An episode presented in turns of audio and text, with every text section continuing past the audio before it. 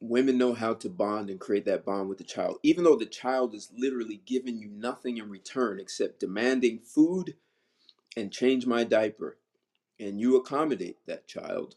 And you know that if you give that child the love and affection, you'll eventually get it back. Well, if you have the same mindset with your man, you'll find yourself in a very loving and an affectionate relationship. But if you deny it because you're expecting him to do your job,